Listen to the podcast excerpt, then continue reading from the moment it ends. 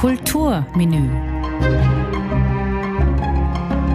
Warum sind manche Musikstücke so berühmt und sorgen für einen Gänsehautmoment?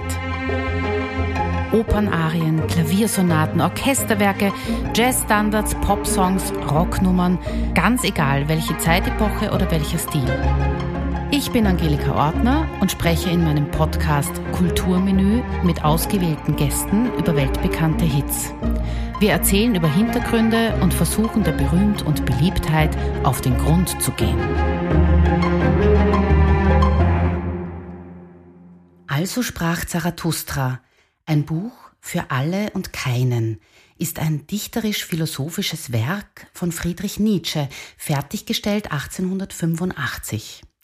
Zarathustra war ein persischer Priester und Philosoph. Kurz zusammengefasst sein Werk, es geht um die Suche nach einem besseren Menschen. Zentrale Aussage ist, Gott ist tot. Das heißt, der Mensch muss den Sinn in der Welt finden und Eigenverantwortung übernehmen. An dieser Idee kann sich jeder orientieren, um falsche Moral oder Gläubigkeit und Durchschnittlichkeit zu überwinden.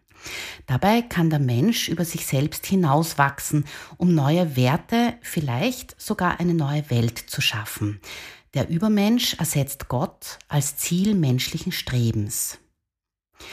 Dieses Werk vertonte Richard Strauss für großes Orchester. Monatelang beschäftigte er sich mit dieser sinfonischen Dichtung. Was Strauss mit dem Werk wollte, war die Feststellung und Anerkennung zweier Grundkräfte, die das Schicksal des Menschen bestimmen, Natur und Mensch. Dazu schreibt Richard Strauss in sein Skizzenbuch. Das Anfangsthema CGC ist als Universum bezeichnet. Die Sonne geht auf. Das Individuum tritt in die Welt oder die Welt tritt ins Individuum. Uraufführung war am 27. November 1896 in Frankfurt am Main. Nach der Generalprobe schrieb Strauß seiner Frau Pauline, Zarathustra ist herrlich, weitaus das bedeutendste, formvollendete, inhaltsreichste, eigentümlichste meiner Stücke. Der Anfang ist herrlich.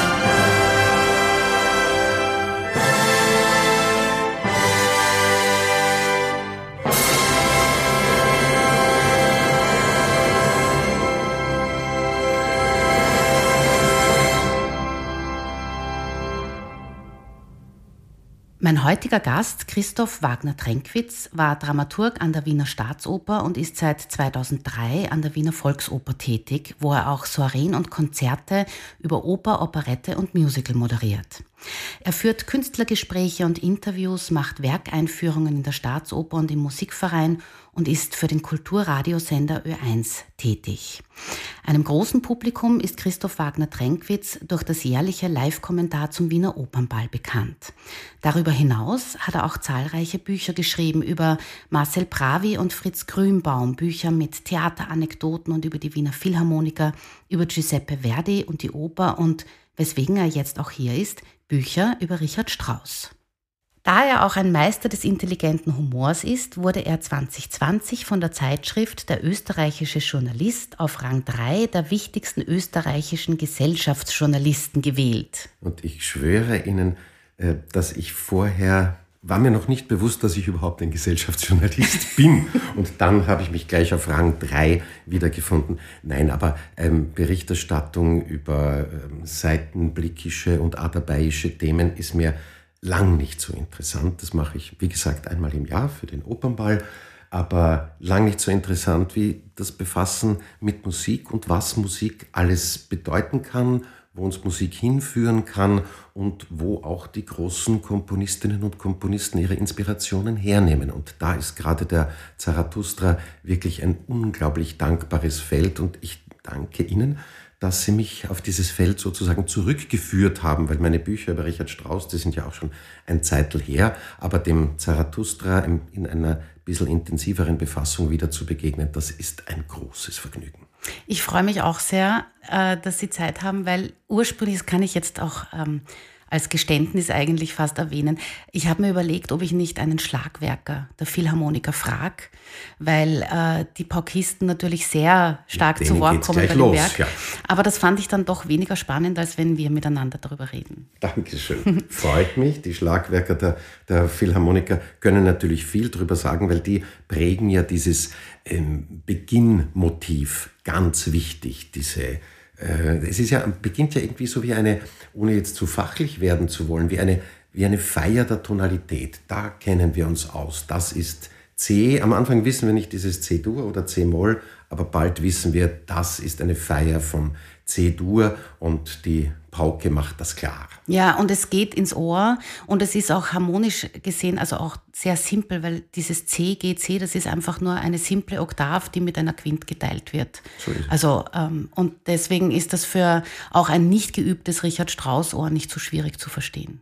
Ja, die Motive sind ja ähm, oft einfach, aber was dann aus diesen Motiven, aus diesen einfachen Motiven gemacht wird, ist natürlich faszinierend. Und die Betrachtung der Natur, das ist ja ein sehr einfacher, wenn auch sehr starker Eindruck. Und den hat Zarathustra und den haben wir am Beginn dieses Werkes. Ich habe erzählt, wann die Uraufführung war. Die war ja in Deutschland und ein paar Monate später war sie dann in Wien am 23. März 1897.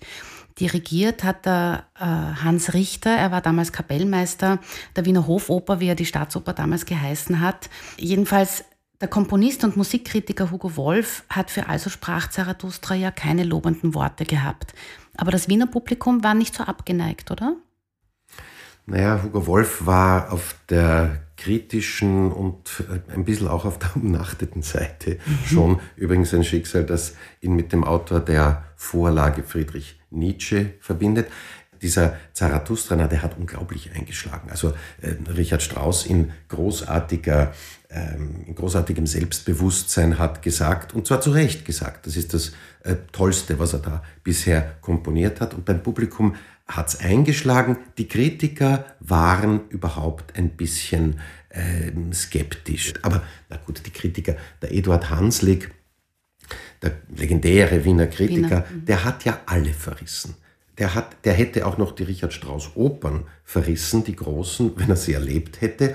Aber Hanslick hat Verdi verrissen, Wagner verrissen, äh, äh, was man will. Ich weiß gar nicht warum. Der, der hat toll formuliert, der Hanslick, aber. Ähm, gefallen hat ihm nichts. Gefallen hat ihm nichts. Ja. Brahms hat ihm gefallen. Bruckner war schrecklich. Mhm. Der Hanslick auch gehasst. Aber natürlich wirkt dieses Werk. Also dieser, dieser zupackende Beginn, dem kann sich niemand entziehen. Es ist ganz interessant, dass dieses Beginnmotiv, diese Ba, Ba, Ba, also mhm. Quint und Quart, mhm. ist das, das durchzieht ja das ganze Werk. Das begegnet uns, ja, das begegnet uns am, am deutlichsten in diesem, äh, in diesem äh, C-Dur. Im, Sonnenaufgang. Im Sonnenaufgang. Ja. Und dem wurde ja auch ein, ein Text unterlegt. Also ich bin ich. Das ist so der, der Übermensch, der sich da ähm, der da aufbricht oder der Mensch, der aufbricht mit dieser Erkenntnis, ich bin ich, ich muss was aus mir machen. Mir hilft kein Gott, mich straft kein Gott, ich kann mich auf niemanden ausreden, ich muss selber etwas beginnen. Und das ist keine Gnade Wesen, etwas aus sich zu machen. Aber das hat der Richard Strauss am eigenen Leib ja auch erfahren. Und es ist natürlich wieder ein stark autobiografisches Werk von Richard mhm. Strauss. Ähm, seine ganzen symphonischen Dichtungen, die er auch nach dem Zarathustra geschrieben hat, das war ja alles vor seiner Opernzeit. Glauben Sie, hat er sich irgendwie warm schreiben müssen für die Opern mit diesen symphonischen Dichtungen? Naja, er hat es schon gut gemacht. Diese symphonischen Dichtungen waren ja alle sozusagen Vorübungen für mhm. seine Opern. Und äh, wenn wir dann später zu dem Tanzlied kommen, das also gegen, gegen das Finale von, vom Zarathustra äh, erklingt, dann ist das natürlich eine Vorstudie zu den Rosenkavalier-Walzern.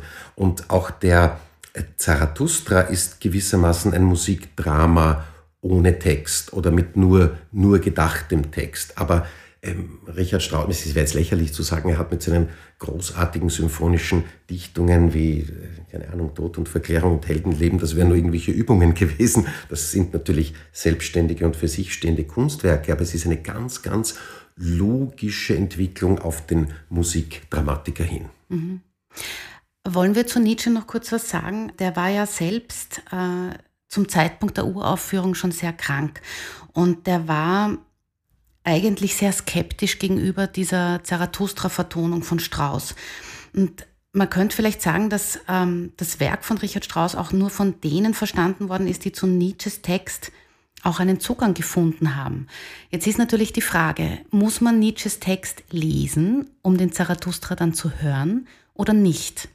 Ich muss gestehen, ich habe ihn nicht gelesen. Also es, man kann das überall kaufen und da stehen, das sind knapp 300 Seiten, ist jetzt nicht so wahnsinnig groß, aber ich habe ihn überflogen. Haben Sie ihn gelesen?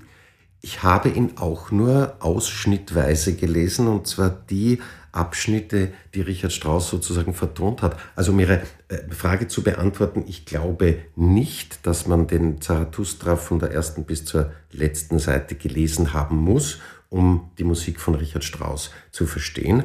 Aber äh, es ist gut, ein bisschen was Grundsätzliches zu wissen. Also der äh, Friedrich Nietzsche hat ja, das ist sehr tragisch, er hat ja seinen eigenen Weltruhm gar nicht erlebt. Er ist 1889 zusammengebrochen mit einer geistigen Krankheit und hat dann noch bis 1900 gelebt.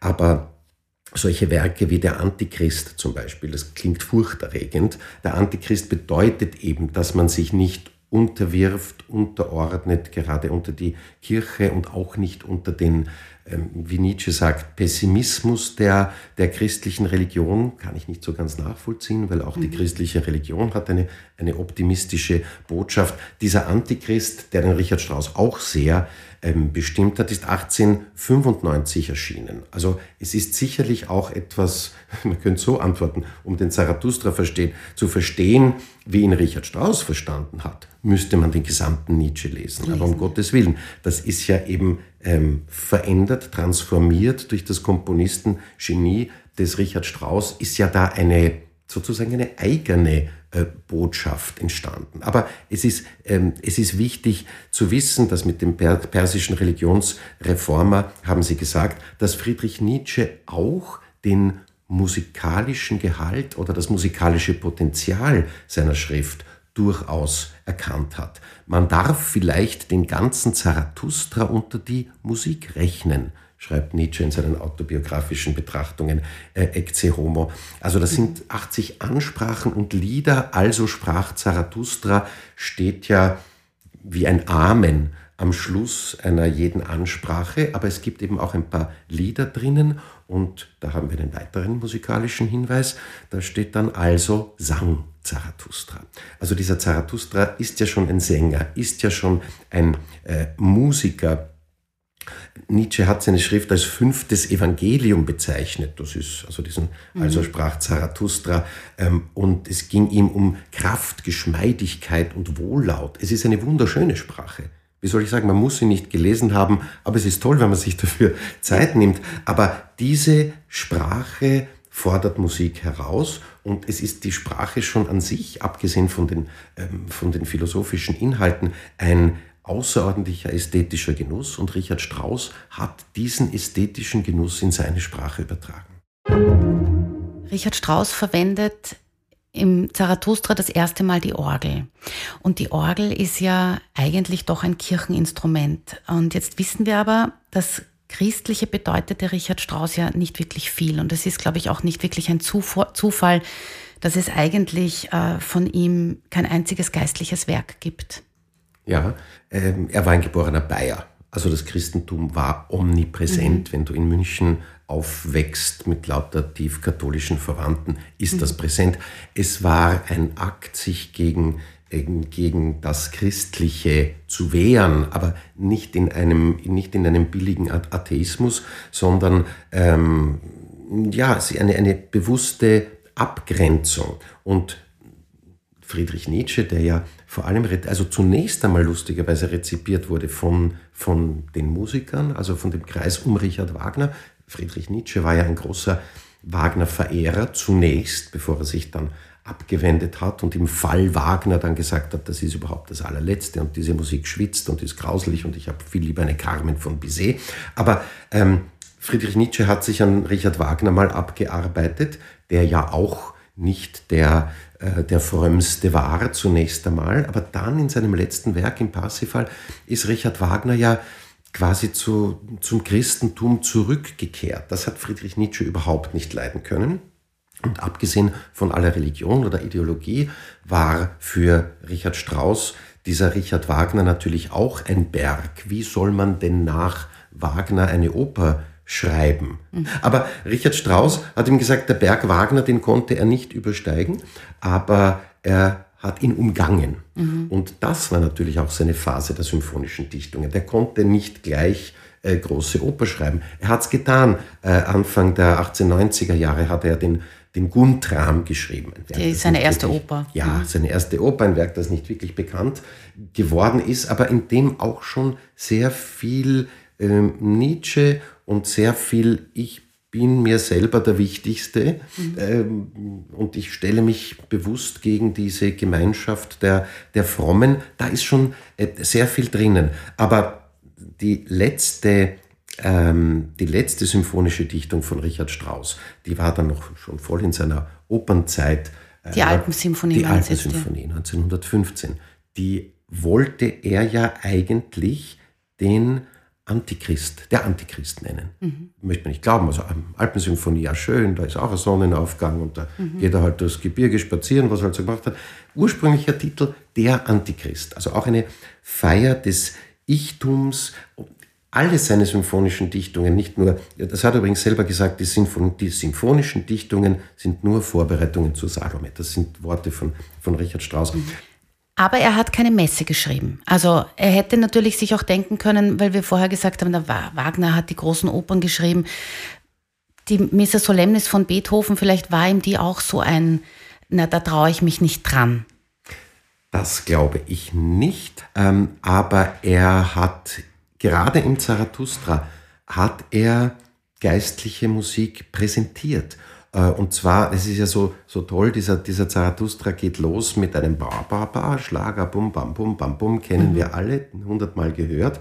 Aber ähm, das ist eigentlich alles, was man gemeinhin vom Zarathustra kennt, dass schon eine Minute später ein unfassbar schönes, berührendes Stück Kirchenmusik losgeht. Mhm. Richard Strauss präsentiert da oder porträtiert da Nietzsche nennt das so die Hinterweltler, also nicht Hinterweltler, sondern Hinterweltler. Die wohnen hinter der Welt und was machen sie dort? Sie suchen Gott. Und Richard Strauss lässt da ein Credo, ein Magnificat einfließen. Es ist eine, eine tief berührende ja, Kirchenmusik, Gemeinschaftsmusik. Man, man sieht diese frommen Leute, wie sie gemeinsam nach Gott suchen und Richard Strauss hat diese wunderbare Streichermusik dazu mhm. gefunden. Eine geistliche Atmosphäre, die hören wir jetzt.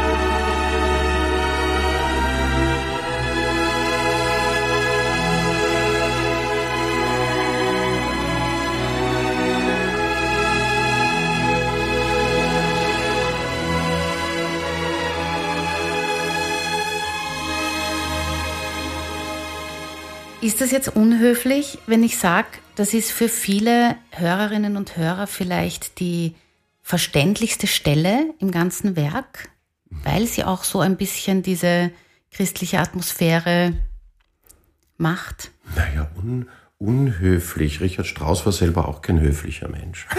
der war nicht höflich. Der war ein bisschen, ich finde ein, ein anderes Wort statt unhöflich. Nein, aber das ist, ja, das ist eine, äh, Richard Strauss war ein Meister der Kontraste. Er hat ja, ähm, in seiner Musik ist er ja bis an die Grenzen der Tonalität gegangen, also dem, der Art von Musik, die uns vertraut sind und die wie wir alle wissen oder vermuten, ähm, von Schönberg dann plötzlich aufgebrochen wurde. Aber das stimmt nicht. Mit dem, mit dem, das Aufbrechen der Tonalität ist erstmals bei Richard Wagner schon wieder passiert. passiert Im Tristan ja. Hat er nicht, schon im, im Vorspiel, nicht zuordnbare Harmonien. Also das ist alles Mitte des 19. Jahrhunderts passiert und Richard Strauss auch in seinem ähm, Zarathustra und zwar in dem, in dem Abschnitt von der Wissenschaft, lässt zwei ganz entfernte Tonarten aufeinander prallen. Er schreibt eine strenge Fuge, also das ist, kann man sagen, das gehört auch so in die alte Barockkirchenmusik, eine strenge Fuge, aber da lässt er zwei Tonarten, die sich unglaublich reiben, ähm, aneinander prallen und schreibt da eigentlich eine Zwölftonreihe lange vor äh, Schönberg. Vor Schönberg noch. Und dann schreibt er wieder so eine süße Musik. Und in der Elektra lässt das krachen, dass man, dass man sich schon die Ohren zuhalten möchte und dann schreibt er plötzlich ein, ein, ein unfassbar süßes Schlaflied, das die, bin ich gleich gerührt, wenn ich an diese Musik denke, dass die Elektra für ihren wiedergefundenen Bruder äh, singt. Also Richard Strauss war, war ein Meister auch der Kontraste. Er hat ein, ein Übermaß von Süße dann wieder kompensiert mit krachenden Dissonanzen. Und, äh, aber ja, diese, diese Hinterwäldler sind sicher das zahmste, unter Anführungszeichen schönste, ähm, weil auch ganz, ganz bescheidene Musikstück. Aber das ist eben nur eine Station dieses Ich-Suchers. Äh, der mhm. hier den, den Zarathustra durchschreitet. Ja, was wir vielleicht zur Erklärung noch äh, dazu sagen können, Richard Strauss teilt dieses ganze Werk in, in neun Teile. Also wir haben es jetzt schon ein bisschen ein paar, von ein paar Teilen gesprochen, die eben nach Kapiteln aus dem Nietzsche-Buch äh, entnommen sind.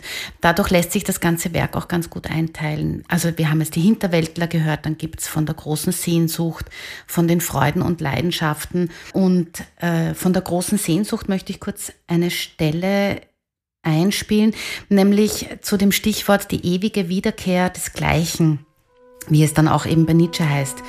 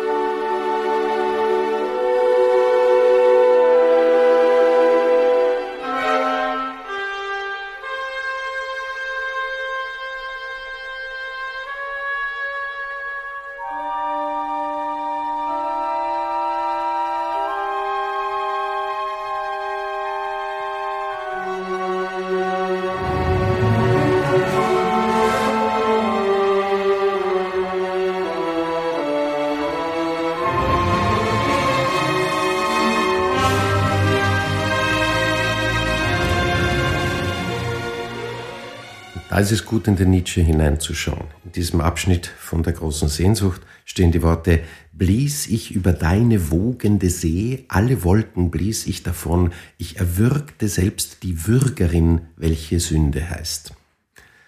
Und Richard Strauss schreibt dazu was? Eine Sturmmusik. Also du siehst richtig diese, ähm, diese bewegte See, ist eine unglaublich plastische Musik.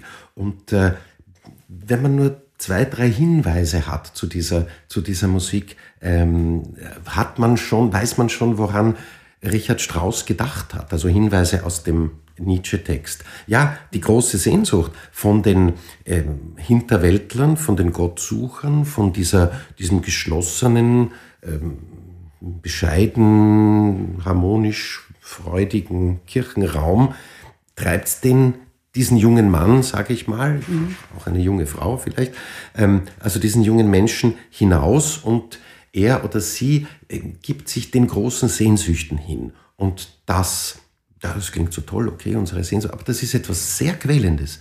Das ist, da bleiben wir doch eigentlich lieber in der Kirche und beten mit den anderen, bevor wir uns bewusst machen, wonach wir uns wirklich sehnen und bevor wir diese, diese Schmerzen auf uns nehmen, ähm, da zu leiden, zerrissen zu sein.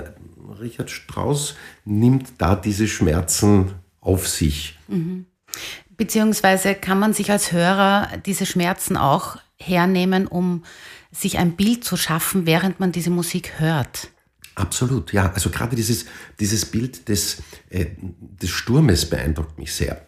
Man kommt zu nichts, wenn man sich nicht anstrengt. Ja. Es ist, so, es ist einfach so. Ja, ja es, ist, es ist so. Äh, ein geplanter Untertitel, das wäre ganz schön, dass wir auch sehen, dass diese ganze, ganzen Anstrengungen ein, ein Ziel haben. Ein geplanter Untertitel gefällt mir sehr gut, vom Zarathustra. Symphonischer Optimismus in Fin de siècle Form, dem 20. Jahrhundert gewidmet. Also Sie haben es gesagt, das ist 1896 entstanden und er summiert nochmal die Mittel des 19. Jahrhunderts und nimmt auch diese ja, Fin de siècle Stimmung, das kennen wir vielleicht, das, das französische, der französische Begriff Ennui, mhm. die Langeweile, der Lebensüberdruss und es hat alles kein Ziel und es gibt so einen schönen Satz, die einzige Entschuldigung für Arbeit ist die Angst vor der Langeweile. Also gut, dann machen wir halt irgendwas, aber es hat alles keinen Sinn. Und das, mhm. das ist nicht Richard Strauss. Der reißt eigentlich das auf und er öffnet schon die Wege intellektuell, aber vor allem musikalisch ins 20. Jahrhundert.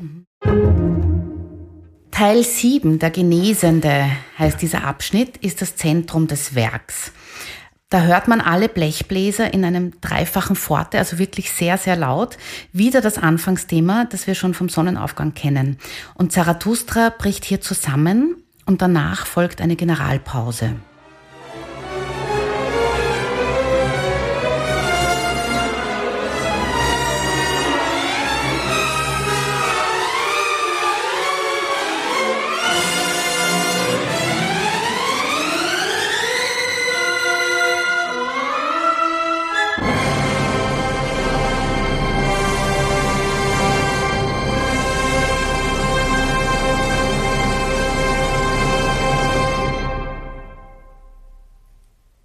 Generalpause reden wir jetzt einfach hinein, oder? Natürlich, natürlich. Richard Strauss wird es uns verzeihen.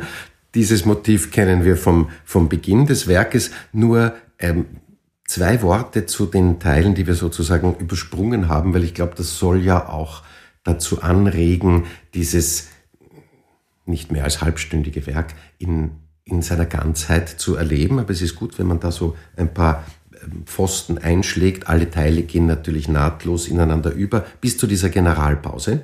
Ähm, wir haben übersprungen das Grablied, in dem Zarathustra die Gräber seiner Jugend ähm, besingt. Mich zu töten erwirkte man euch, ihr Singvögel meiner Hoffnungen. Also es ist wirklich nicht leicht, mhm. ich selber zu werden. Und die, diese Singvögel hört man übrigens auch beim, beim Richard Strauss im, im Orchester, der schon am Anfang erwähnte Abschnitt von der Wissenschaft. Ähm, aus der Furcht wuchs auch meine Tugend, die heißt Wissenschaft. Aber Zarathustra will eben keine aus der Furcht geborenen Tugenden, sondern den neuen Menschen prägt der Mut. Und diesen Mut, der, dieser Mut bäumt sich jetzt auf in dieser Ich-Figur Zarathustra im Genesenden. Also ein, ein Sprung zum Sprung zum selbstständigen Menschen, der auch schmerzhaft und, und spektakulär ist. Und äh, in, diesem, in diesem großartigen Universum, es ist irgendwie das gleiche äh, wie der Beginn, aber eigentlich noch großartiger instrumentiert. Es ist genau diese Naturerkenntnis. Also ich stehe vis-à-vis -vis von dieser übermächtigen Natur. Ähm, und als kleiner Mensch kehrt man ewig wieder. Also wir müssen ja auch, wenn wir uns für Genies halten, was hoffentlich nicht zu, allzu viele Leute tun, so wie Quincy Jones gesagt hat, ein großes Ego ist eigentlich nur eine overdressed insecurity. eine herausgeputzte Unsicherheit. Gute Ausrede. Äh, ja, ähm, nein, also diese, diese, diese Größe gegen, gegenüber der Natur, der haben wir aber etwas äh, entgegenzustellen. Und das ist der Genesende. Das Genesen ist ein, ein sehr, wieder ein, ein schmerzhafter, ähm, sehr starker Prozess, äh, an dessen Ende Richard Strauss eben auch eine, eine Generalpause setzt. Was? Was ist jetzt? Das ist un, äh, es, es kann jetzt in alle Richtungen weitergehen. Stirbt der, gibt er auf? Wir wissen es nicht. Also er stirbt weder noch gibt er auf. Mhm. Die Richtung geht weiter. Ja, und das wäre jetzt auch der Moment, wo man sich denken könnte, wenn ich das noch nie gehört habe, dann will ich wissen, wie es nach der Generalpause auch weitergeht. Ja, wie, wie geht es weiter? Wie kann es nach diesem monumentalen äh, Moment, der dann abreißt, mhm. wie kann es weitergehen? Und das ist so grandios, weil Richard Strauss hat ja diese 80 Ansprachen und Lieder frei arrangiert. Wie er da seine eigene Geschichte erzählt, wie geht's denn bei ihm weiter? Was nimmt er denn aus diesem, aus dieser Generalpause, aus diesem Verharren, aus dieser Musiklosigkeit mit? U-Musik, mhm. U-Musik, Volksmusik, mhm. ein Walzer. Das ist das erste Mal, dass Richard Strauss in seinen ähm, symphonischen Dichtungen einen Walzer einbaut. Nicht das letzte Mal, dass er in seinem Schaffen, gerade in den Opern, Walzer einbaut, das Tanzlied. Ähm, Richard Strauss war ein großer Verehrer seines Namenspatrons, nein, nicht Namenspatrons, seines fast Namensvetters Johann Strauss. Er hat sogar wenige Jahre davor in einem Konzertprogramm bei den Berliner Philharmonikern äh, Perpetuum mobile von Johann Strauss mhm. Sohn eingeschmuggelt und das Publikum hat es gelebt. Die Kritiker waren natürlich wieder empört. Was, wieso? Irgendeine wienerische Bradelgeigermusik plötzlich in einem ehrwürdigen Konzert. Also auch die, mhm. auch die Neujahrskonzerte hat der Richard Strauss schon im 19. Jahrhundert erfunden. Äh, ja, es ist ein Tanzlied, aber wieder mit demselben Thema. Nur halt löst sich das in einem Walzer auf, aber es ist wieder dieses CGC, mhm. dass der, dass der Konzertmeister da anstimmt. Ja, das hört man gleich in der Einleitung, auch mit den Vogelstimmen, die Sie vorhin schon erwähnt haben.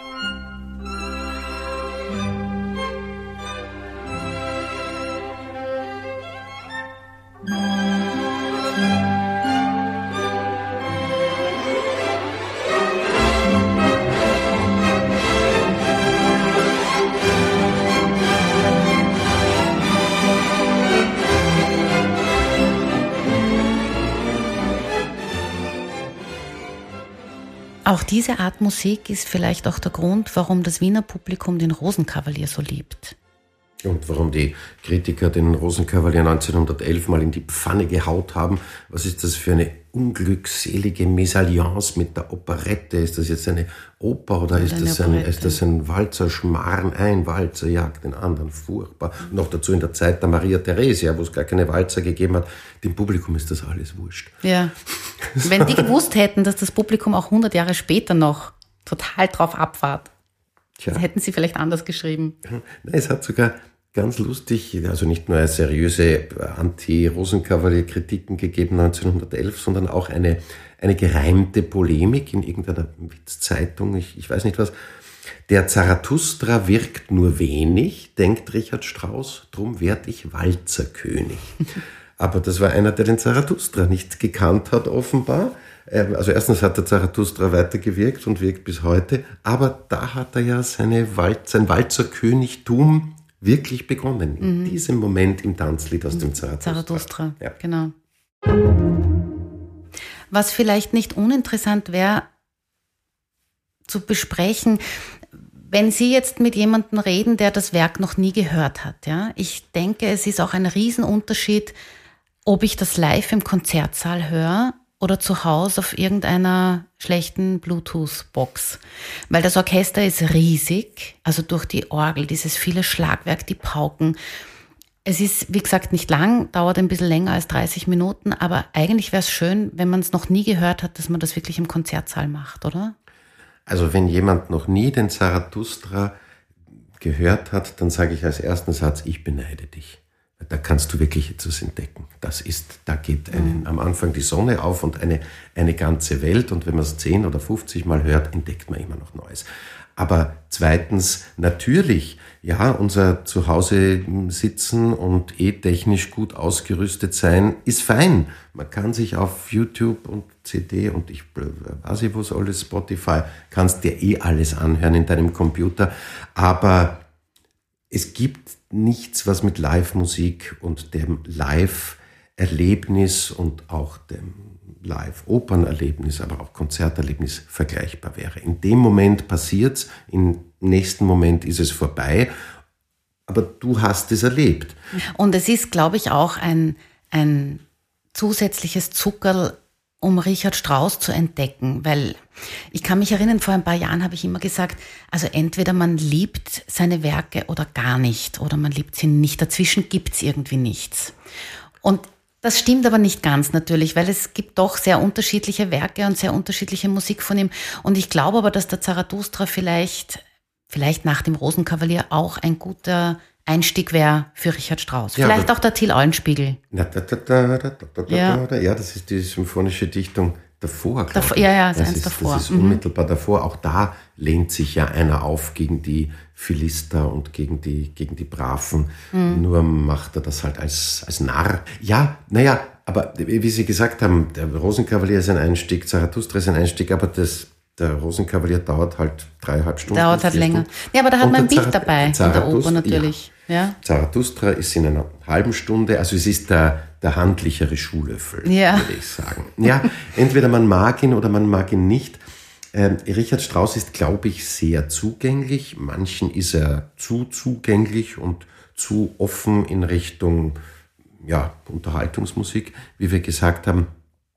Ich habe gar keinen Zweifel, dass er einer der allergrößten ist. Und was Richard Strauss vor allem war, und das unterschätzen wir, ähm, ja, der Rosenkavalier, das ist ein bisschen altvaterisch und äh, altmodische Musik. Rosenkavalier ist wahnsinnig modern. Richard Strauss war ein moderner. Richard Strauss hat in, unter anderem in Zarathustra, aber auch in anderen äh, Schöpfungen. Elektra ist ein, bis heute eine der modernsten Opern, die es gibt. Richard Strauss hat aufgerissen, die Musik, hat das 20. Jahrhundert aufgerissen. Und es gibt da oft den äh, Vergleich zum Zeitgenossen Gustav Mahler, der, ähm, also die haben einander sehr geschätzt, aber haben sich auch gegeneinander abgegrenzt. Und Gustav Mahler hat ja zur selben Zeit auch natürlich Zarathustra gelesen, aber auch Zarathustra vertont in seiner ich sage immer im dritten Satz der vierten Symphonie, es ist aber der vierte Satz der, In der dritten, dritten Symphonie, Symphonie Oh Mensch, gib acht. Also das, das Nachtwandlerlied, das Richard Strauss auch an das Ende seines Zarathustra setzt, ohne Worte, da greift ähm, Gustav Mahler für seine dritte Symphonie dieses Schlusslied heraus. Das wäre jetzt quasi wie eine Fußnote in einem Buch. Das kann sich die Hörerin und der Hörer jetzt zusätzlich noch anhören.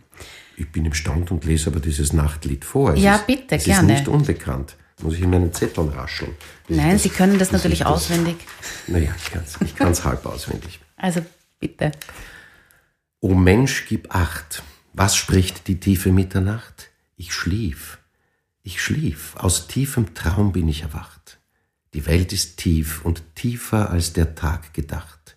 Tief ist ihr Weh, Lust tiefer noch als Herzeleid. Weh spricht vergeh.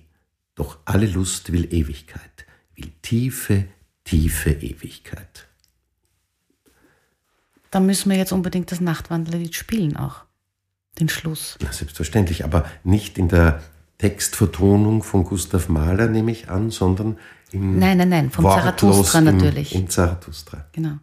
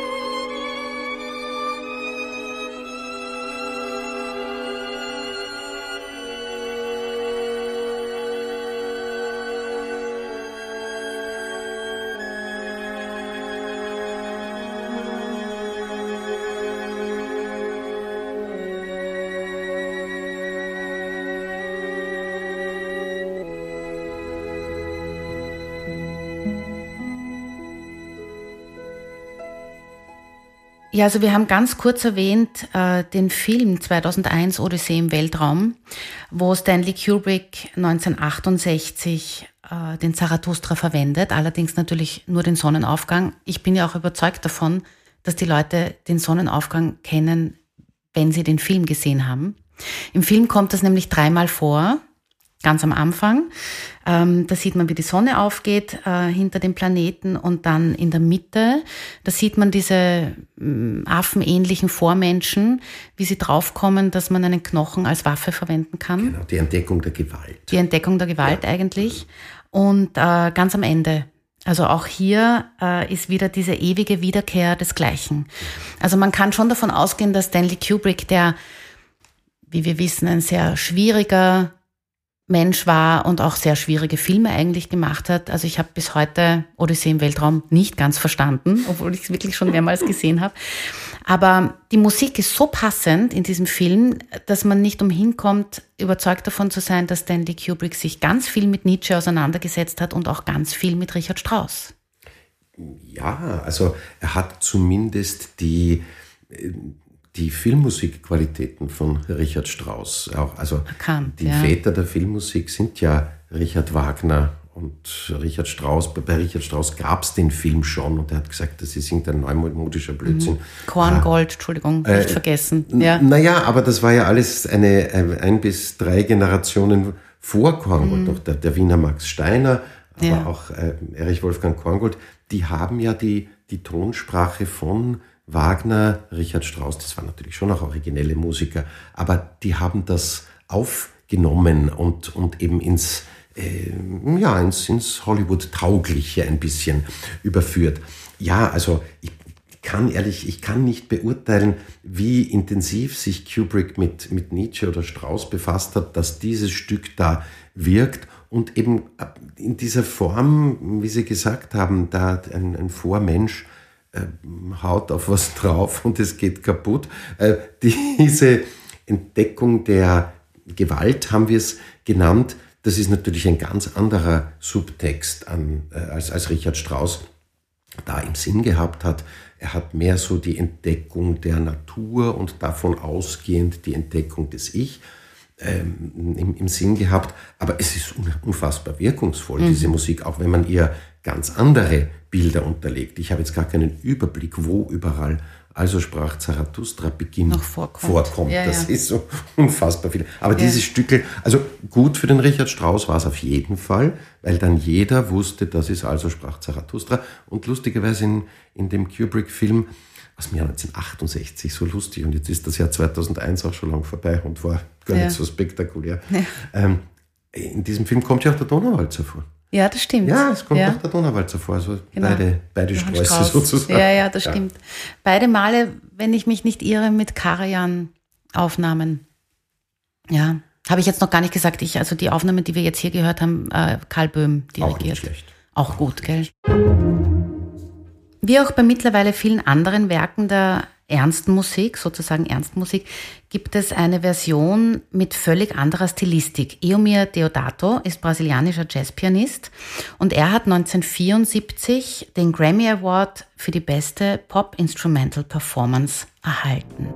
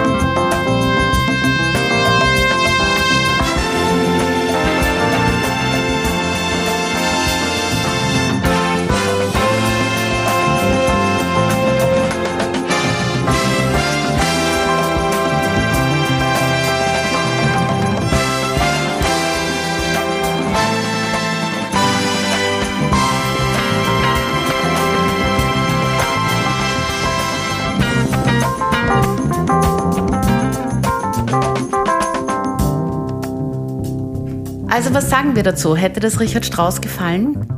Überhaupt nicht. Ich glaube auch nicht. Überhaupt nicht. Er hätte das überhaupt nicht verstanden. Aber wenn wir daraus schließen, dass das nicht erlaubt ist, natürlich ist es erlaubt. Also erstens hat Richard Strauss, der Anfang der 70er Jahre nicht mehr am Leben war, aber seine Erben daran sicher gut mhm. verdient, ja, dass ganz sicher Deodato sich sagen. das ja. vorgenommen hat und dann hätte es ihm schon wieder gefallen. Ähm, aber nein, Musik, es gibt keine heilige Musik. Musik ist ein Rohstoff und Musik muss weiter interpretiert und weiter gedacht und weiter gehört werden in der notengetreuen Originalfassung natürlich, bei der es dann auch viele äh, äh, Möglichkeiten zur Interpretation gibt, aber um Gottes Willen doch auch weiterdenken und in unsere Zeit holen. Es geht nichts kaputt. Also wenn man, mhm. in meiner Kindheit hat man das noch Verjazzen genannt. Äh, aber es geht nichts kaputt, wenn man Musik weiterentwickelt. Man Modernisieren kann man ja, sagen. Ja, man verbrennt ja nicht alle vorhandenen Partituren und Schallplattenaufnahmen eines Werkes, wenn man, wenn man ein bisschen weiter denkt ja. und weiter improvisiert. Und, und der, der Jazz gerade ist so eine offene ähm, und, und auch zur Begeisterung einladende Kunstform.